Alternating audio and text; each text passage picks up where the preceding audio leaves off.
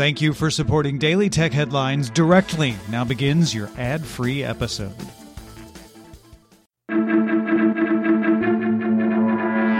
These are the Daily Tech Headlines for Tuesday, April 26, 2022. I'm Jen Cutter. Twitter's board accepted Elon Musk's offer to buy the company in a deal worth $44 billion.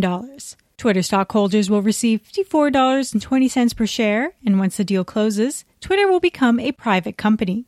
Musk said he wants to make Twitter better than ever by enhancing the product with new features, making the algorithms open source, defeat spam bots, and authenticate all humans.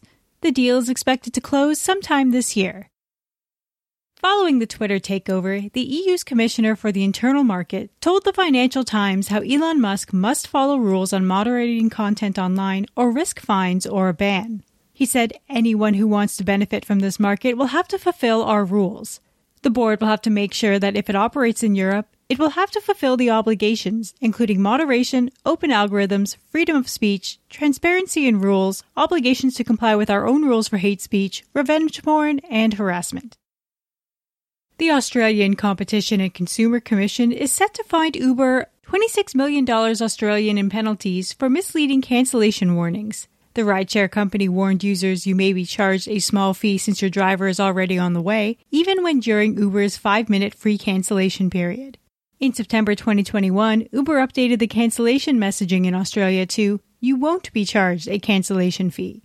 Last week, Trivago was also ordered to pay 44.7 million Australian for the company's algorithm, prioritizing hotel bookings, which resulted in higher cost per click fees for Trivago over the cheapest rates for customers.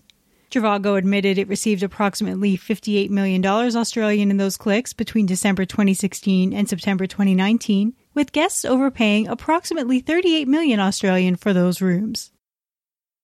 Fast food automation company Miso Robotics adds Jack in the Box to the list of pilot customers, which already included White Castle, Panera Bread, and Chipotle. Jack in the Box Chief Operating Officer Tony Darden says, We are looking forward to testing Flippy 2 as our new hire at our San Diego location. Miso is a crowd-funded company with 18,000 individual investors and over $50 million raised. On Monday, the White House announced it is seeking expanded powers from Congress related to detecting and disabling threatening drones.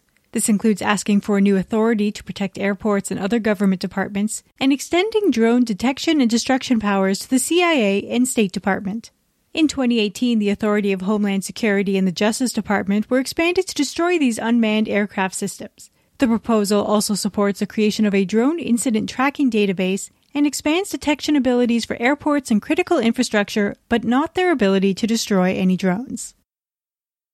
SpaceX reached its first deal to offer in flight internet service with its satellite network, signing a deal with Hawaiian Airlines.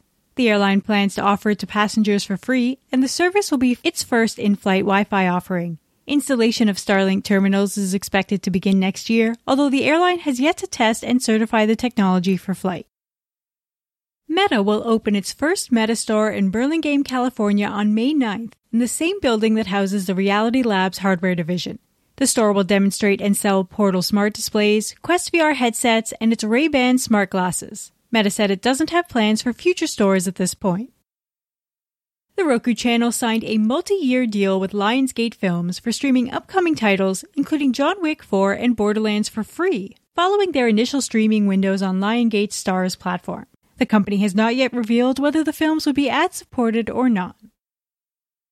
Analysts at NPD Group found the Xbox Series X and Series S was the best selling hardware platform in March 2022 and in Q1 overall in terms of overall dollars, while the Nintendo Switch led both periods in unit sales. The last time Xbox led a month in total dollars spent was March 2014. Overall Q1 video game hardware dollar sales decreased 15% on the year to $1.2 billion. And Shigeru Miyamoto announced on Twitter that the Mario movie, initially set to premiere later this year, has been pushed back to April 28th in Japan and April 7th in North America. No reason was stated for the delay, but Miyamoto apologized for it and promised it will be well worth the wait. Illumination Studios, best known for the Minions franchise, has been working on the film since 2017. Chris Pratt will star as Mario, and the video game Mario, Charles Martinet, will voice cameos instead. For more discussion on the tech news of the day, subscribe to the Daily Tech News Show at dailytechnewsshow.com, where you can also find the show notes and links to every headline. Please remember to rate and review Daily Tech Headlines on your podcast service of choice. From everyone here at Daily Tech Headlines, thanks for listening.